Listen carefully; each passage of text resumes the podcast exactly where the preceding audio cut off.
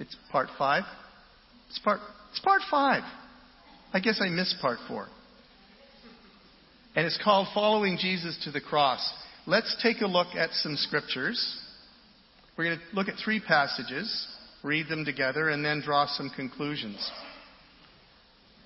Then he called the crowd to him. It's the next slide. It's the next slide. There it is. Then he called the crowd to him along with his disciples and said, Whoever wants to be my disciple, now this is really important. Sorry to pause here, but whoever wants to be my disciple. He could have said, whoever wants to be a convert, but he didn't. He used a very specific word. Whoever wants to be my disciple. And that's really what's at the heart of the matter. Whoever wants to be my disciple must deny themselves, take up their cross, and follow me. Only a disciple would want to do that. Only a disciple would be willing to do that. A convert wouldn't do that. Take up their cross and follow me. Whoever wants to save their life will lose it. But whoever loses their life for me and for the gospel will save it. Before I became uh, a disciple, I was a convert. And um, I, by that I mean I think I did a transaction whereby if I died, I probably would have gone to heaven. But I didn't understand what it was to be a disciple. And I remember my father had lunch with a really, really good Bible teacher, and he brought me along and I asked the question because I didn't understand this verse. I said, What does he mean? What is Jesus talking about? Whoever wants to save their life will lose it. Whoever loses their life for me and for the gospel will save it. I didn't understand it then, and the answer he gave me made no sense to me. Frankly, today I can't even remember it.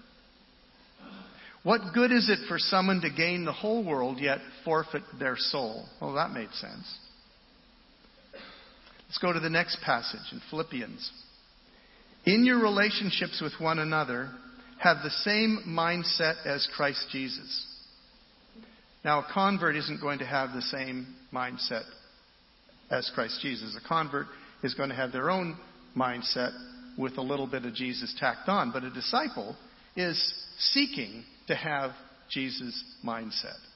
In your relationships with one another, have the same mindset as Christ Jesus, who, being in very nature God, did not consider equality with God something to be used to his own advantage. It's a little hint right there. Rather, he made himself nothing. He made himself nothing. God comes to earth and makes himself nothing. By taking the very nature of a servant, being made in human likeness, and being found in appearance as a man, he humbled himself by becoming obedient to death, even death on a cross. And then later in Philippians, Paul says this I want to know Christ. Yes, to know the power of his resurrection. Now, converts want to know the power of his resurrection. Because a convert is in it for what he can get out of the relationship. So a convert wants to know Jesus in order to share in his power. But Paul adds, and I want to participate in his sufferings. And he defines that, the extent of that participation, by saying, becoming like him in his death. No convert ever says that. Those are words that only come out of deep and radical commitment. They're the words that a disciple says. You can't read the Bible without coming to the conclusion that as Christians, we're called to share in Jesus' sufferings. Can you accept that? These three passages that I've chosen make that pretty clear, but it goes so far beyond that. It's very hard to read the New Testament without coming to the conclusion that we are to share in his sufferings. As I was sent, so send I you. He came unto his own, and his own received him not. Um, a servant will not surpass his master. It's enough if he's like his master. If they persecuted me, they will persecute you. And here's one of his promises that never appears in your fridge In this life, you will have trouble. That's one of his promises. It's a statement of truth. Came from Jesus' mouth. In this life, you will have trouble. Yeah. But, but, I am with you always, and I will never forsake you, and you will never be alone. And there is no suffering you go through that I don't understand. And I'm right there beside you. I went to visit a friend in the hospital. They were having their second baby. It was a little girl. And we had prayed. It was at the, it was at the uh, crest of an outpouring of the Holy Spirit that our church was a part of. It was we'd seen so many healings. It was extraordinary. And when we prayed for her, I saw the Spirit of God come on her in power. All the signs were there, and she knew it. Something was happening to her that she couldn't understand. So we were certain that this baby was going to live. Absolutely certain that the baby was going to live. Had all the faith in the world. And the baby died uh, an hour or two after childbirth.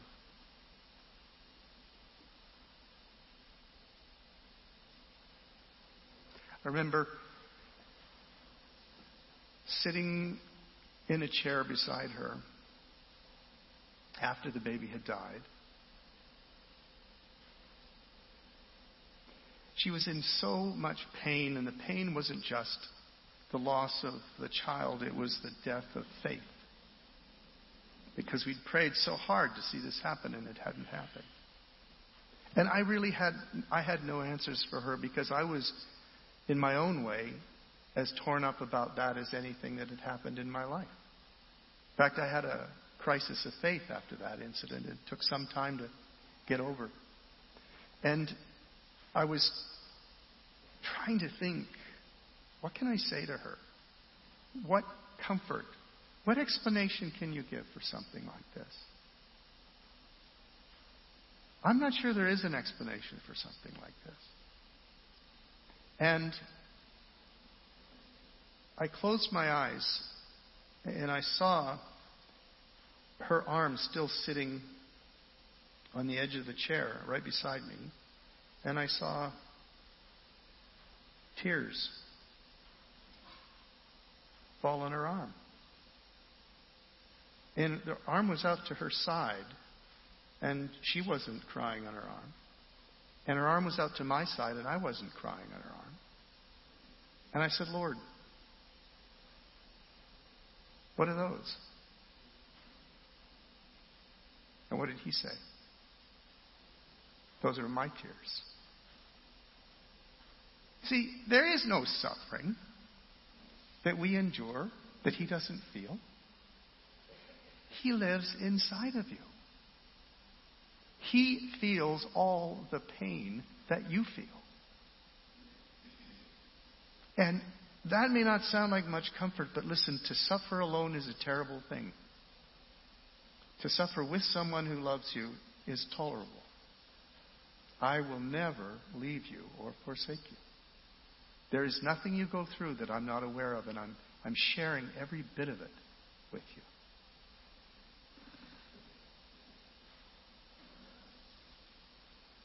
His empathy is so great for us that Paul can actually say, I want to share in your sufferings, even to the point of death, because this is how you care for me.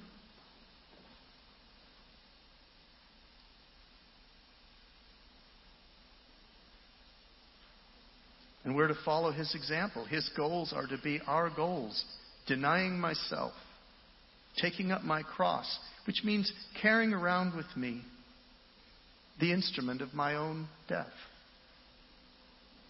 Losing my life for Jesus and his church. Taking the nature of a servant, even unto the point of death. Actually welcoming the privilege of sharing in his sufferings. These are clearly descriptions of the mindset of a real Christian. Why did I use the word real Christian? These are, this is the mindset of a real Christian. Because I was intentional. But it's because we often hear something that sounds much like the opposite of what the Bible actually says. We hear much about His love and little about our response to it. See, the church that I grew up in billions of years ago, Paleolithic man, was very high on the judgment of God and His wrath and His anger, and very huge on sin. And so the pendulum, thank God, has swung the other way. We hear much about His love and much about grace. But when the pendulum swings the other way, we forget some things. We forget that when we receive His love, He expects us to give it. That we're conduits of His grace. That we don't simply take it for ourselves, we pass it on. See, for His love, there's a response. A God designed response in His children. As you receive it, you give it. Freely receive, freely give. It's in His world, it's an equation, it's mathematical. But we've sort of forgotten that.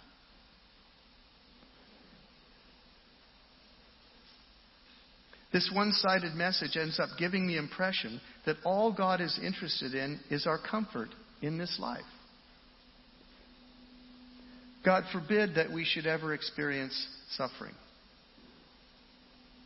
And here's the kicker. And when we do consider the idea of suffering for Him and His church, we interpret that suffering as inconvenience. In our country, in our culture, we have confused suffering with inconvenience. Isn't the worst thing that can happen in your week? A trip to the DMV.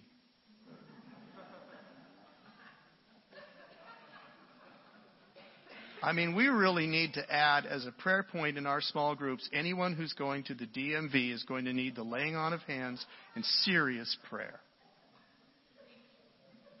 Preach it. we, def- we, we define things like that as suffering. We have a bad hair day and we're suffering. We don't have the latest iPhone. We're suffering. We're being persecuted. Webster's dictionary defines convenience as this that which is suited to our comfort or ease.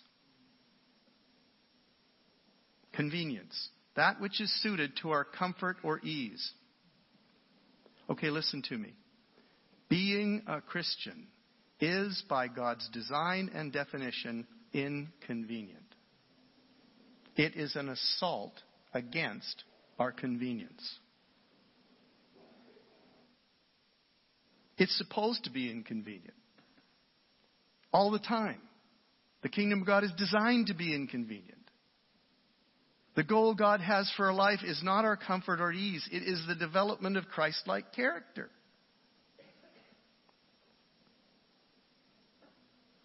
I want you to really think about this for a minute. If your Christian life is not inconvenient for you, you're not living it correctly. Let me say it again. If your Christian life is not inconvenient for you, you are not living it correctly. And it is usually inconvenient, but occasionally it will involve genuine suffering, which will make mere inconvenience look very attractive.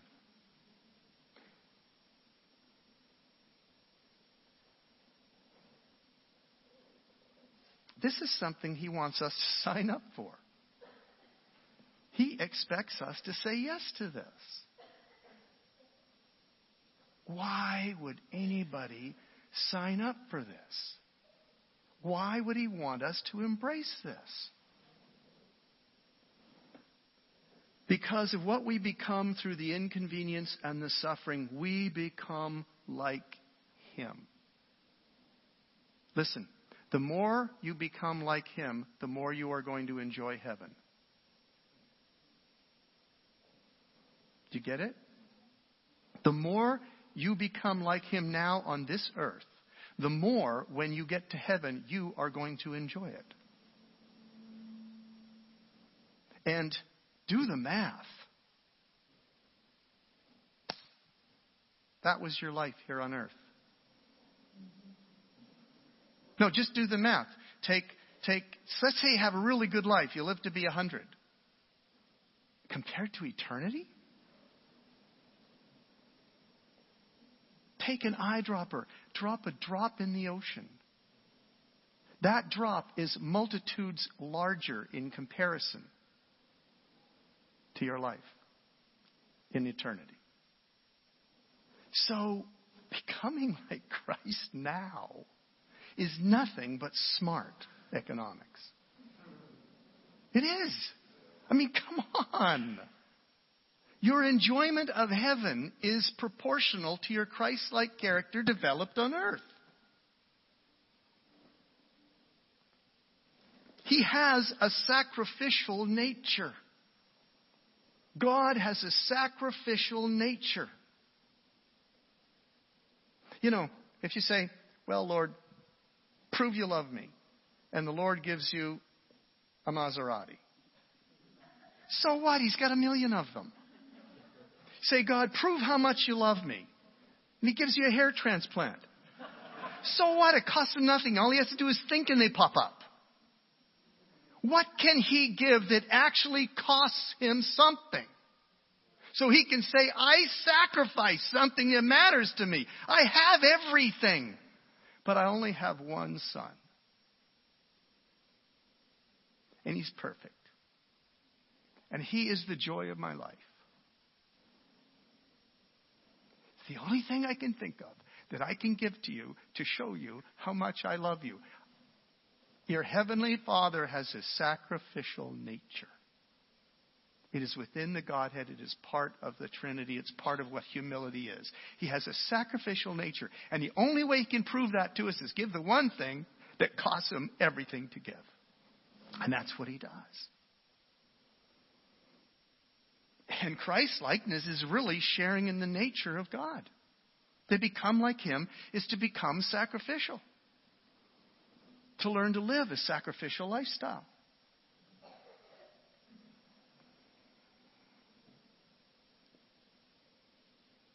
God literally gave of himself until it literally killed him. That's sacrifice. It is the deepest expression of love. And it is never convenient. And it is always difficult to make a choice like that.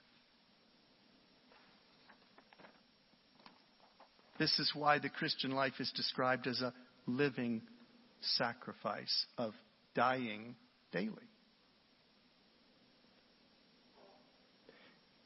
Why am I harping on this? Because it is extraordinarily and particularly difficult for us in this country because our culture has made convenience a God. You have to understand the spiritual forces that you're living under the spirit of the age, the spirit of the country, the spirit of the place. We have made convenience a God. When was the last time you actually made a salad rather than buying one? You know, like bought some tomatoes and this, that, and the other thing, and actually, crazy as it may seem, chop them up on a little board. This is so stupid. This is what a waste of time. Chopping a salad. I can go in and pay five times as much and have one already made. So I'll just do that. People, oh my God, I actually saw an advertisement for a kitchen tap that you can touch with your elbow and it comes on. Because heck, your hands might be full of something. Who wants to reach down and turn a tap? I mean, that's prehistoric. Hello? We'll pay anything for convenience. Convenience is a, is a false God, folks. In our culture, it's a false God. The temptation to putting convenience ahead of all else is all around us. The idea of accepting something inconvenient is abhorrent. Yet the kingdom of God is inherently inconvenient, and we're called to embrace that inconvenience. Beyond that, we're advised and expected to expect suffering on account of our faith. It's part of the package. And, crazy as it may seem, we're even called to rejoice when it happens. The founder of the uh, Quakers in England. You know, the Quakers were a group of very devout, devoted Christians, devout Christians who had a visitation of the Holy Spirit. And one of the manifestations, principal manifestation amongst them when the Holy Spirit touched their meetings was that they started to shake which many of you have experienced, and I've experienced on a number of occasions. It's a, the power is so great, your body begins to rest- respond to it, and you find yourself like you're being electrocuted. Only it's not bad; it's wonderful because it's full of love. So anyway, they would they would shake and quake. They called them the Quakers because this is what they did in their meetings. Well, the Church of England didn't take warmly to this. So they were routinely persecuted. One woman was dropped into a well, a dry well, for 30 days, left to die, one of the leaders. Many of them were killed by the church. In fact, it was part of what resulted in the colonization of this country. So the leader of the Quakers was riding his horse down an English country lane with tall uh, hedges on both sides. Couldn't see other side of the hedge. He was riding his horse down this country lane, and a young boy took a brick, heard this guy coming, and lobbed it over the hedge, and it hit him in the head, knocked him off his horse. And he got up praising God. And this is what he said Praise you, God. Thank you. Thank you for this. Thank you for this. It's been three days since anyone has persecuted me, and I was thinking I was losing my faith. I was losing my edge because no, nothing bad had happened for three days. Now I know I'm still in your arms where I belong. Now I know I'm still doing it right. Thank you for this sign.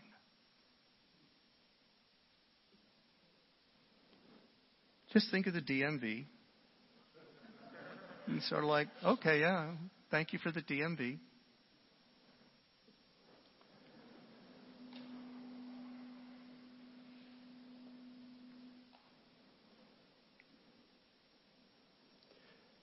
Suffering and inconvenience are to be expected. We're, we're, we're, we're called upon to rejoice when it happens. Why? Because of what it produces within us. It produces the character of Jesus. But it produces more than that. Years ago, when I was pastoring our church in Canada, we were teaching through a, one of the books, and uh, I can't even remember which one it is, probably Philippians. And I was scheduled to teach the next lesson, lesson, and it was on suffering in the life of a Christian. So the night before, I looked at the schedule and found out that I was to be speaking on suffering in the life of a Christian. So I didn't know that was going to be the topic. I had a dream. And this is the dream that I had. And it's kind of gruesome, but I'm sharing it with you because it has a point. In the dream, all of us in the church were in a war zone. We were behind enemy lines and we were in an occupied territory by the enemy army. So we were civilians living under an occupying army. And we were building our church building a little bit at a time. They let us do that. It grew slowly because of the way it was built. And you know how real a dream is? A dream is like it's real. This is the gruesome part. This is how the church was built. The occupying army would take one or two of our people and kill them and then they would take parts of their body and dry them out until they were as hard as wood. And they would give us the body parts and we would nail them up to the walls of our church. We would incorporate them into the building. Do you like the symbolism so far? It's creepy, but in the dream, I mean, it's like real. And we we're always sad when this happened and living in this constant fear of will I be next. But we all knew that it was ultimately a good thing. It was our purpose. It was our purpose to build this church. We're building God's church. So, on one level, we were really glad. And on another, we lived in constant fear. And slowly, the church progressed as our people died until there are only two of us left to die myself and my best friend. And I remember this part of the dream sitting on the floor across from him, waiting to be taken, knowing that one of us would be next, and wondering which one it would be.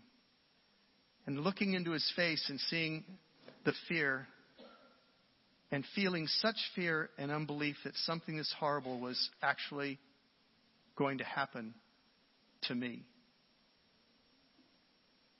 And I was hoping against hope that something would happen to stop my death. And to my shame, that included hoping that he would be taken before me and I would survive. That's really corrupt, but I guess it's human.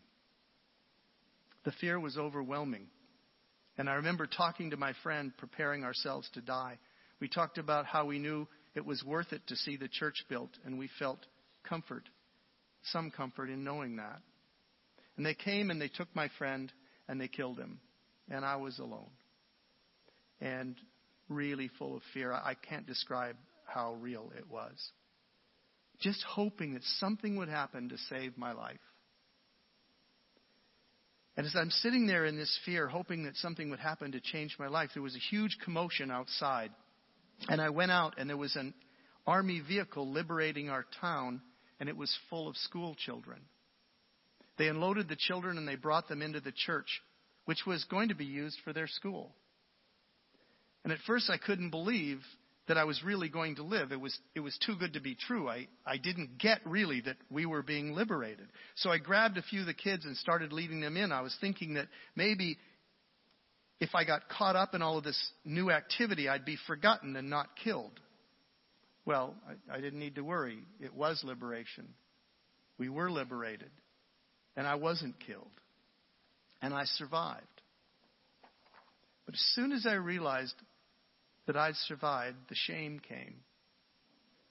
They call it, I guess, survivor syndrome. I realized that my friends that I had led had given their lives for this church, and I had not. And the sense of missing out on my purpose was totally devastating.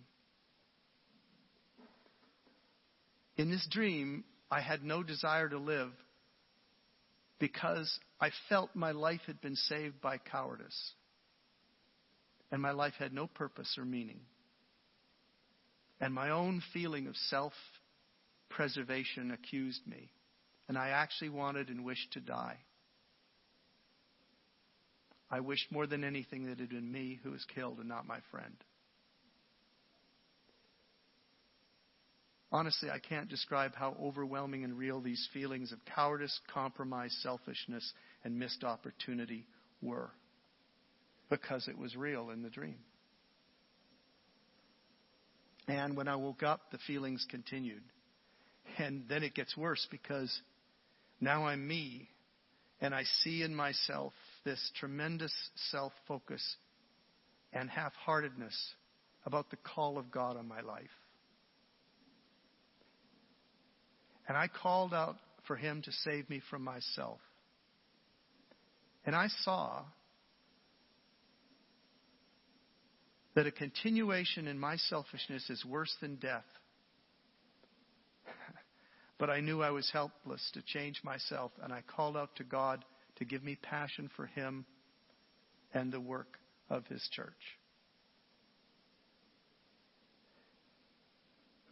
That was gosh.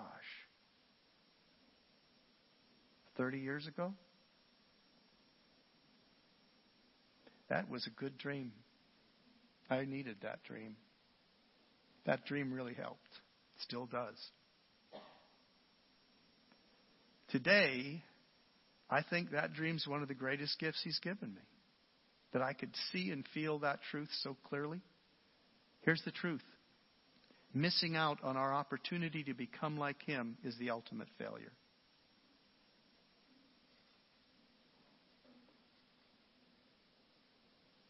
Missing out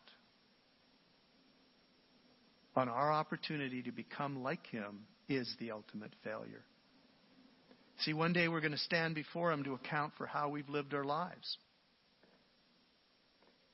We're each called to live to die. Jesus' purpose in coming was to die. He's the only person who's ever been born whose purpose for their life is his death. And we're called to be like him. We're called to live to die. Very few of us will be martyred. But you know what? You can be martyred every day. Be good to your wife. It'll kill you. I'm serious. Be good to your husband. It'll kill you. Forgive the guy at work. It'll kill you. Death by a thousand cuts.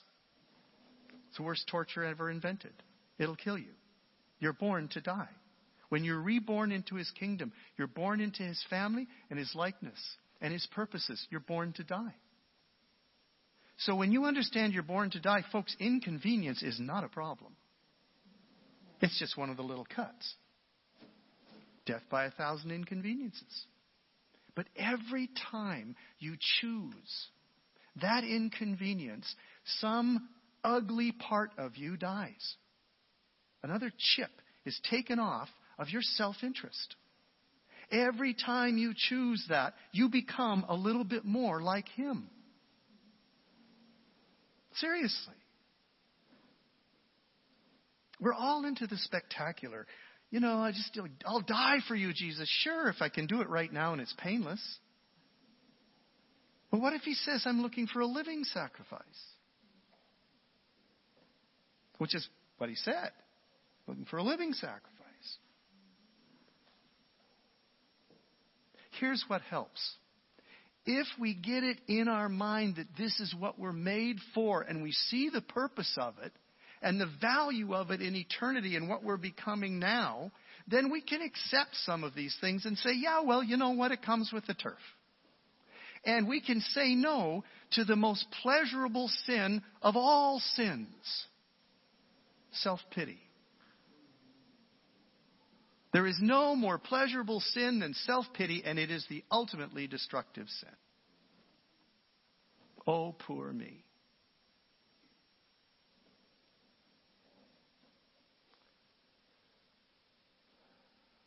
Have you been reading Hope Atore's posts while she's going through chemo? I sniff for self pity everywhere I go. I don't smell it there. My wife lives with pain and has for the last 20 years. Her biggest fear is self pity. And she says to me, When you see me sliding into self pity, you catch me right away and tell it to me to my face. And I do. And she doesn't like it. But two hours later, she comes back and says, Thank you, I really needed that. You can't afford it, folks. You can't afford self pity. It's too expensive. The damage it does is not worth the pleasure it brings. And if we can embrace that we are born to die and that inconvenience is the definition of the kingdom, anytime God asks you to do something, it'll rub up against you. Every action of self sacrifice, every action of kindness, it costs something. It always assaults something within us.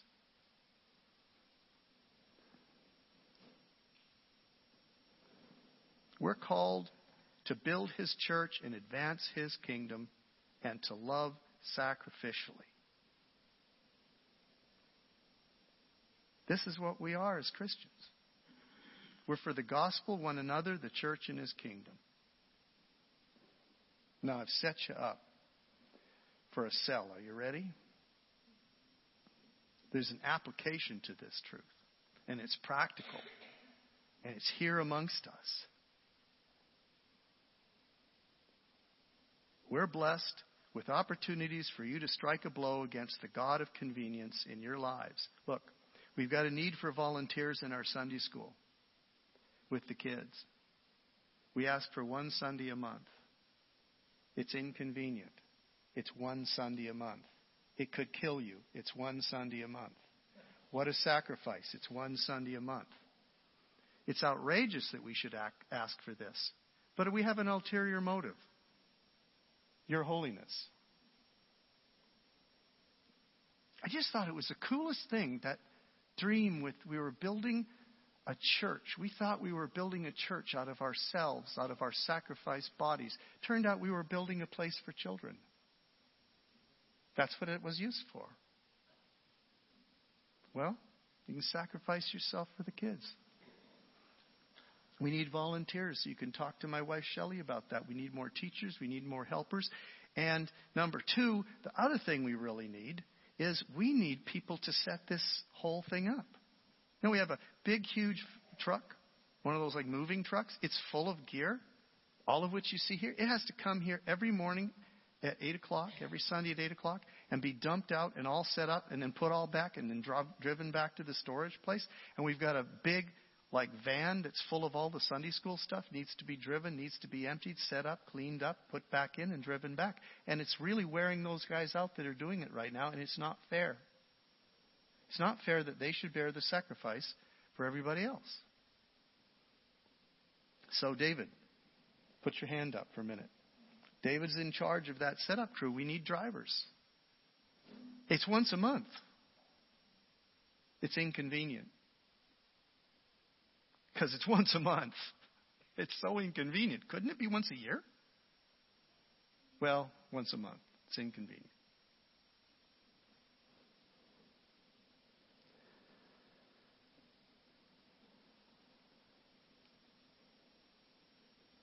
It's a good thing, guys, because it's a chance to overcome our addiction to convenience, and it strikes a blow for the kingdom of God.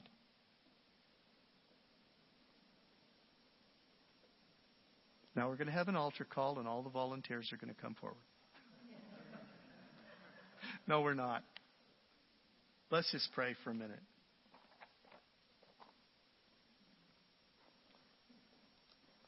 Father, I, I believe with all of my heart and mind that everything that I've said this morning is true. And it's a truth we need to hear, and we need to get it because our enjoyment of our eternity depends on it. And we want to know you. We want to share in your power, but we want to share in your sufferings too. And if the small price we pay is inconvenience, Lord, that's a good thing, not a bad thing. Strike a blow against the God of convenience over this nation, especially over this state. Holy Spirit, I would ask you to speak to us and show each one of us the way that we can say no to the God of convenience and accept some inconvenience and how we can see our sufferings differently. And most of all, how we can see our identity differently because we see your sacrificial nature and what you're really like. And we'd like to be like that, Lord. So, Holy Spirit, I ask you to apply this message to each one of us, to our minds and our emotions and our hearts, and especially to our will. And you apply it the way you know best, Lord. Amen. Hey, guys, look at we have 10 more minutes. This is really fun when we have 10 more minutes. Any questions or comments about the message? Should we have a discussion for a few minutes? Because it's always, I love when we have the time to do that. You got a comment or a question?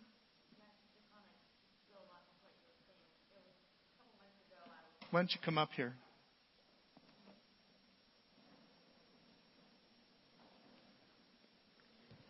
Um, a couple months ago, I was doing some work and I was kind of grumbling to myself, and I thought, you know, my life would just be so much easier if I didn't do this. And immediately the Lord said, yes, it would be much easier, but it would not be as rich. And I thought, yes, it's when we're sacrificing, not that I always want to, but that's where the abundant life comes in. Right on. Anybody else? Questions or comments? Yes. Come on up. And if, if this rubs somebody the wrong way, I'd, be, I'd love to hear about it, and you can tear a strip off me publicly. It'll be really fun. I get to suffer. Um, about a year and a half ago, we went through the worst thing you could ever go through, in our opinion. And I could stand today and tell you it was the best thing that ever happened to us. So if you're going through something really hard, look at the Lord and see the light at the end of the tunnel because it's a purposeful thing. Right on. Thanks, Angela. Anybody else? Yes, come. Ladies and gentlemen, someone who's a PhD in self pity.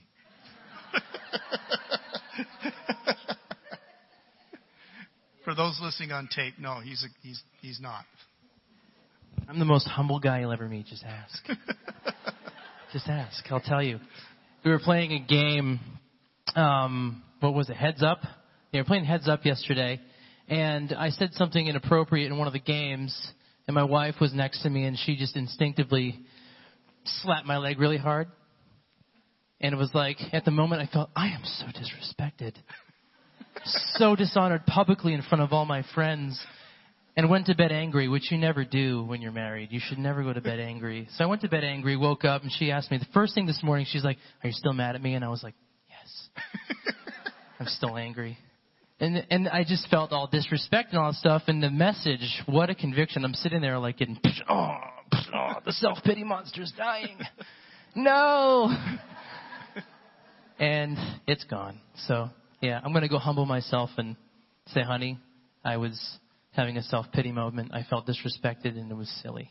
And I was also a jerk in what I said. And I was also a jerk in what I said. and and and to and to make and to make it up for you, darling, I'm going to do the, the dishes for a week. Her mother-in-law's in town, so she's going to help with the dishes. Okay, so that's that's you wonderful. Lucky boy.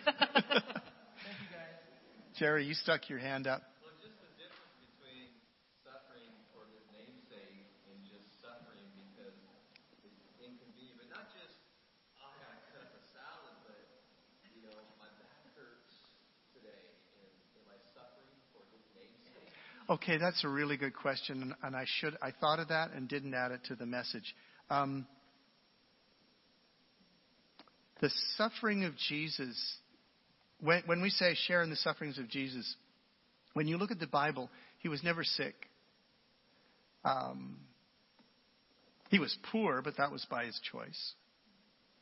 Hey, that's interesting. He endured that too. But here's the sufferings of Jesus as best described in the New Testament. He came unto his own, and his own received him not. He came to people to help them, and they completely rejected him. Not only did they reject him, they maligned him, they slandered him, and they killed him.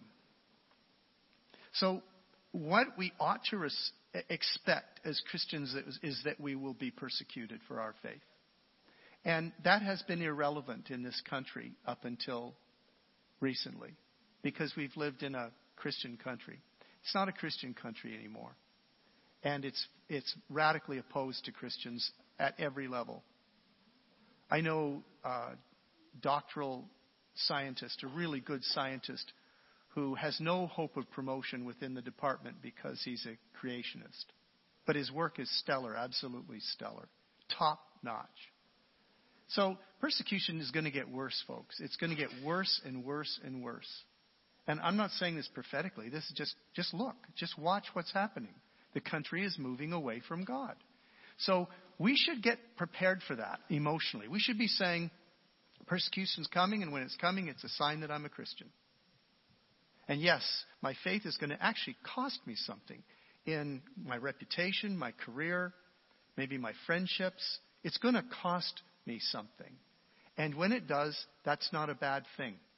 That's a sign that you're doing it right. Now, what about suffering that isn't related to uh, persecution? It's not related to your stand for Jesus. Okay, look. My wife's sickness, Hope's sickness, Marcia's sickness, Jackie's sickness.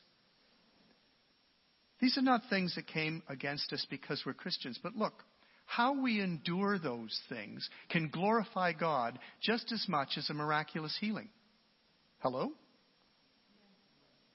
I mean, we pray for, we pray for healing. We, we pray for deliverance from things. And, and yes, we should pray with faith and we believe in a powerful God. But let me tell you something. You can glorify God just as much by your attitude in suffering and you're not overcome by self-pity. And that you continue to love and serve others. And you, and you put God first in your life even when He hasn't answered your prayers. That's the ultimate statement of your belief in Him. I'm putting you first in my life even when you haven't given me what I want. How big a compliment can you pay him? You haven't given me what I want, and I'm crazy about you, and will go on serving you to my last breath. Hmm? The brick. Hey, it's okay. How we endure suffering glorifies Him. And we get to choose. Now that's a cool thing. You act, every single person in this room, you don't have a choice about the sickness you're enduring or the trouble that you're in. You don't have a choice, but you do have a choice about how you respond to it. And how you respond to it goes to the deepest part of who you are with Him. Right?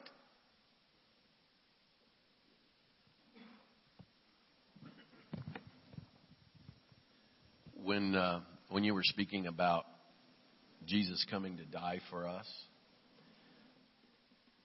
I just I, I, I just remembered a thing I saw recently. I, I love I love the movie series Band of Brothers, and they have a they have a there's a uh, film they made of the real people, and they're sharing their his, sharing their memories of the 50 years ago when they were in the Band of Brothers.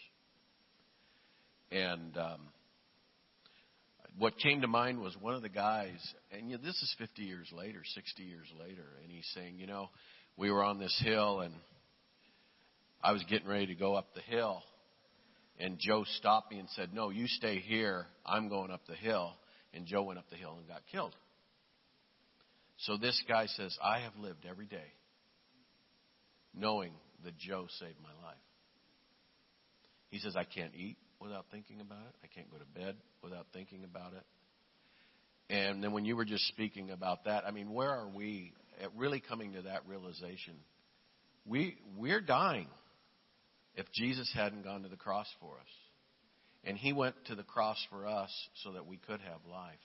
But uh, we, you know, it just we just we it's not as real as it was for that that soldier whose buddy stepped up said held him back and stepped up ahead of him. But it just really spoke to me about uh, how much more Jesus really did for us. It's just hard to get a handle on that.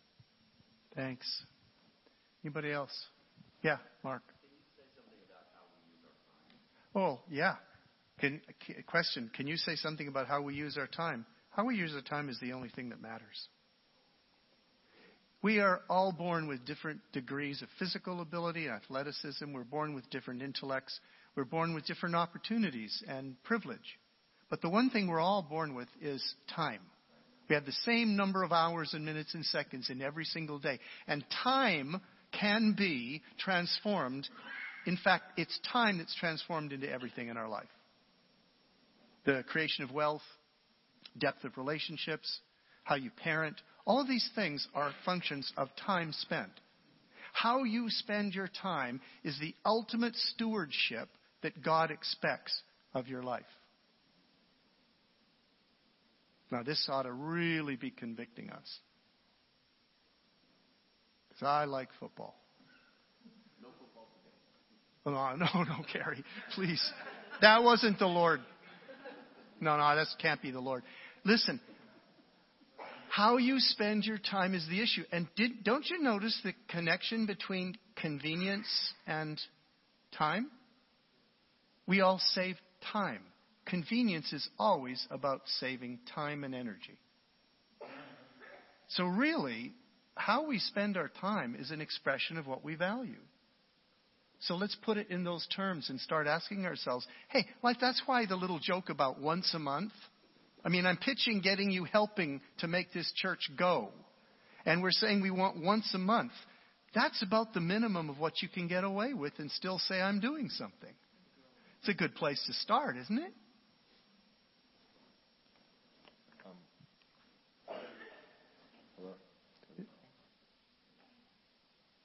oh, I shut it off. That was smart. Hello, hello, hello. Go. Okay. So some of you probably got this email from Shells Lesher this week, but I thought it was really appropriate to read it. For those of you who don't know, Shells Lesher is she's really gifted in dealing with kids that have um, different type of emotional problems and have been through trauma. And she's over in the Middle East um, working with uh, Syrian refugee kids and basically Lebanon. teaching them about the love of Christ. So, um, anyway, I thought it fitted in. Fit in. I'll read part of her email. Uh, over the weekend, I was having mild. Hopefully, I'll get through this. Mild shocks from my sink. The landlord's brother called a technician to come fix it Monday morning. Then, when I went to have my shower that evening, I was electrocuted so badly I was suspended in the current for a few seconds. I was extremely blessed. The water was running over my right arm and shoulder and not on my head or left shoulder. Also, because of the water, I have no burns, just very strained muscles in my arm, shoulder, and neck. I felt after a few seconds, and by God's grace, I fell after a few seconds. Um, and if, any, er, if anyone has ever been electrocuted, your what controls your body muscles is an electrical system. So you're basically overloading it, and you get you get stuck. You just can't move. Um, I fell after a few seconds, and by God's grace, turned off the water involuntarily as I fell. So she hit the knob to turn on the way down. But you see how she see, sees God's blessing in all this? It's just, if you know Shell, it's not that amazing, but it's just, it gives you some perspective, right, on the chopping the salad thing or the traffic jam on the way to work. Or someone cutting you off, even worse, right? Because that's more intentional. Um, God is really protecting me. Thank you for partnering with me and praying for my protection as you are led. There has been such a nonstop series of attacks like this.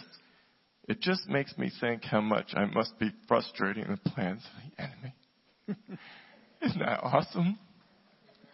Isn't that awesome? Right on. I mean, I, I used to work for uh, a ministry for three years before I moved here that uh, supports persecuted Christians in countries where they really are persecuted, not just people who make cake, don't, won't make cakes for gay couples. Okay, um, really persecuted, like lose your life, lose your loved ones, lose your job, lose a, a leg. You know, um, watch your children burned alive before you. I mean, these are the people we we helped. And um, the one thing when you meet those people is they understand it's part of the deal. I mean, that's what being a Christian is to them. And um, God's been giving me, I really got that email this week. So this is going to be sound horrible, but I just spent a week on a Disney cruise because it was my father's 85th birthday, and I took a couple of the kids, and I had a solid week of nonstop buffets and activities that were fun, and thousands of people that were there to be served. And although it was very well thought through and orchestrated, what I shared with my wife last night when I got home, because it was just me and the two little boys, and I flew to Florida to go with my parents, is, and I think this is God making me more like Jesus, is that I just saw the whole thing as pointless because it was all about serving me. And God didn't create me to be served, He created me to serve. That's right. And He created all of you to serve. And if you're not happy in your life, then a lot of it for me is a misunderstanding of what Christianity That's really is. It's not American Christian. It's not being an American, and it's not American Christianity. Because what we have, folks, is watered down Christianity. It's how can we fill a building by serving people, by entertaining them, by telling them God has a wonderful life for you. And if you've got problems, He's going to solve every problem today. Come on down. And um, that's just not the deal. If you read your Bible, that's not the deal. If you read Paul's, any of Paul's writings, he rejoices in this. Do, can we rejoice in these things? It's so counterintuitive. It's so not what's on our mind when we wake up in the morning. But um, so pray that God will work that into you so that, Amen. like Shell Lesher, when you get electrocuted in the shower, you praise God. Thanks. Well, guys, that's right on. Okay, so would you please pray about helping out? Because we do need help. And it's a good place to start. It really is a good place to start. Let's go let's go kill in, let's go kill convenience. Find some way today to kill convenience. Buy some lettuce. You know, it does come in a round thing and some little r- red tomatoes and chop them up and make yourself a salad at home. Suffer for Jesus. Make your own salad. Okay, we're done.